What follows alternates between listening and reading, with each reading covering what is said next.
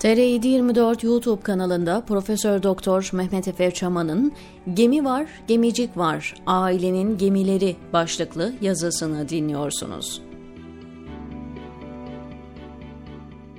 Bir hikaye anlatayım bugün size isterseniz.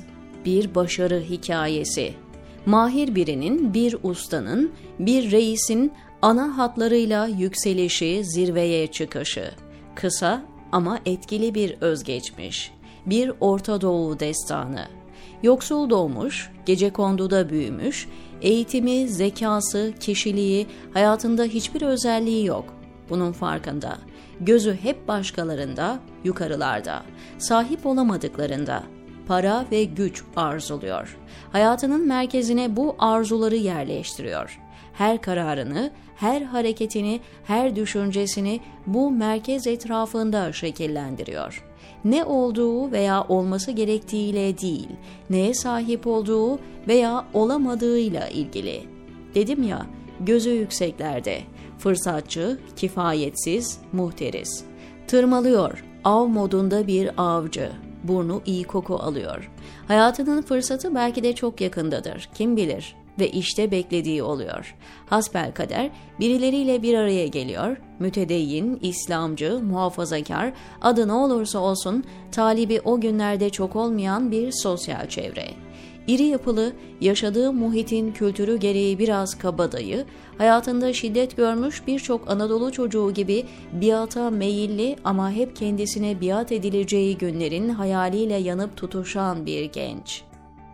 Hayatın bu genci sunacağı mutlaka birçok güzellikler vardır. Onlar o günlerde henüz ortada olmasa da hırslı genç yeni çevresindeki iktidara güce giden basamakları seri adımlarla çıkıyor.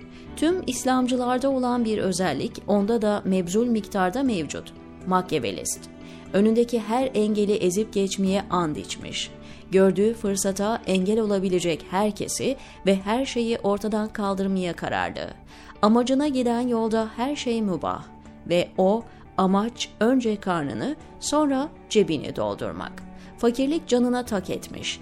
Etrafına yer sofrasında altın varak hayali kurarken Etrafına kanaatkar, idealist, fedakar, olgun, mütedeyyin, takva sahibi, dini bütün bir izlenim veriyor.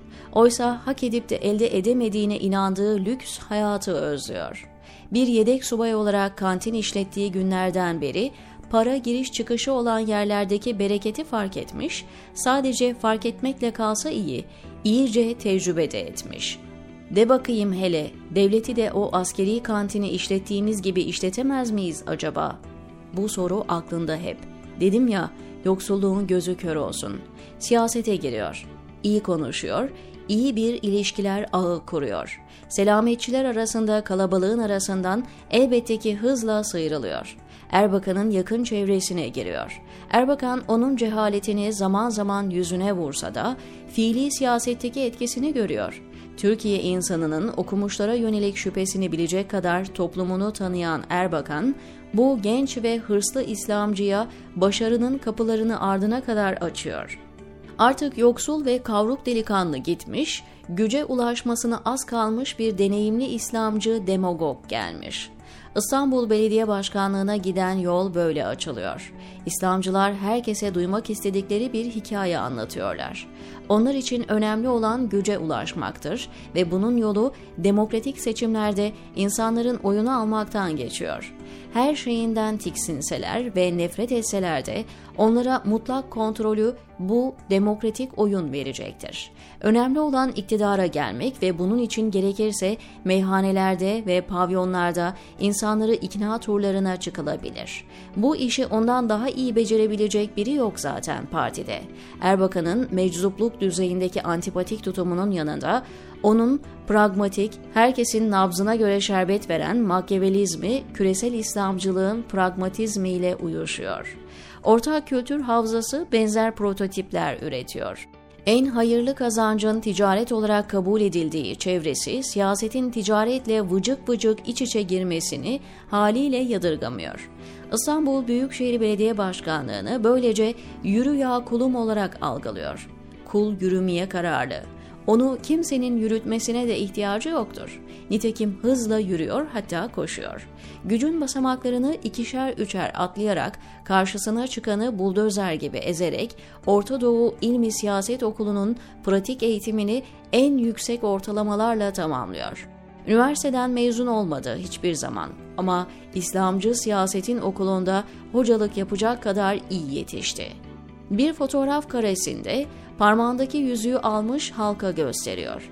Onlara elindeki tek sermayesinin veya birikiminin bu yüzük olduğunu, eğer bir gün zenginleşirse herkesin bunun hırsızlıkla elde edildiğini bilmesi gerektiğini söylüyor.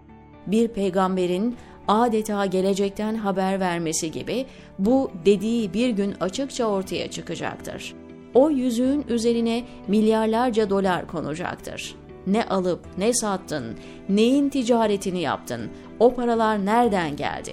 Bunun gibi sorular onun yetiştiği çevrelerde sorulamaz. Sorulsa da bunların yanıtı verilmez. Kaldı ki ne sattığını, neyin ticaretini yaptığını bilmeyen de yok zaten. İslamcının sermayesi inandığını iddia ettiği Allah'ı, peygamberi, kitabı ve dinidir. Bu ticaretin en mahir erbaplarından biri olarak o öne çıkıyor. Dünyada da bu böyledir. Ne olursa olsun dava dedikleri şey aslında ceplerinin davasıdır. Hırslının hırsız olması kaçınılmazdı. Hırsızlığın dini kılıflarla meşrulaştırılmasını da elbette ki sadece onda görmedik. Dünyanın neresinde olursa olsun o malum sosyal çevre, o malum profilde insanlar üretir. Artık gemilere yaklaştık.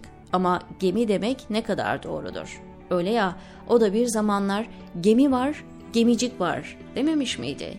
İslamcı işine gelen her konuyu sömürür. Hiçbir etik, ahlaki filtresi yoktur. Sömürürken iki şeye bakar. Elde edeceği güç ve elde edeceği maddiyat. Kendisi için en kutsal ve en önemli meselelerde bile bu bakış açısı ana belirleyicidir. İslamcı için iktidar ve para getirecek hiçbir şeyde ahlaki bir kısıtlama veya engel olamaz. İnandığı dinin muhterisi engelleyici ahlaki standartları varsa ki vardır, bunlar muhteris için hiçbir anlam ifade etmez. Sattığı tek ürün, inandığı ve taptığını iddia ettiği tanrısı, dini ve onun peygamberi başta olmak üzere tüm kutsalları olan birinin ahlakla işi olabilir mi?'' Ahlaktan arındırılmış bir din yaratmalarının sebebi de budur. İslamcı için inandığını iddia ettiği dinin içi maharetle boşaltılmıştır. Adeta yepyeni bir din yaratılmıştır. Bu dinin tek bir işlevi vardır. Muhterisinin yaptıklarını meşrulaştırmak ve ona güç devşirmek. İslamcı dini bir manivela ve bir kaldıraç olarak görür. Çalarken bile inşallah maşallah demesinden bunu anlayabilirsiniz. İsrail'i 7-24 kıyasıya eleştiriyor, hatta terörist Hamas'ı müttefik ilan etmiş, Hamaslı terör baronlarına Türkiye pasaportu vermiş. Fakat oğlu ailenin gemileriyle ve gemicikleriyle İsrail'e mal sevkiyatını Allah'ın izniyle ve babasının talimatları ve bilgisiyle maşallah hiç aksatmıyor. Babası meydanlarda kalabalıklara ateşli nutuklar atarken oğlu çok şükür saman altından İsrail limanlarına aslanlar gibi ihtiyaç maddeleri ihraç ediyor. Dedim ya, dini duyguları sömürmek harika. İsrail bahane, İslam bahane, din kitap bahane ama kendilerine nasip olan paracıklar ve gemicikler, lüks hayat ve altın tuvaletli altın varaklı saraylar şahane ritmik jimnastiğe indirgedikleri ve ahlaktan tümüyle izole ettikleri yeni dinleriyle geniş kitleleri devşirdiler, kendileriyle aynı ahlaki idealleri paylaşan bir nesil yarattılar. Yazık ettiler ülkeye, yazık ettiler topluma, yazık ettiler, yazık diyor Mehmet Efe Çaman TR724'deki köşesinde.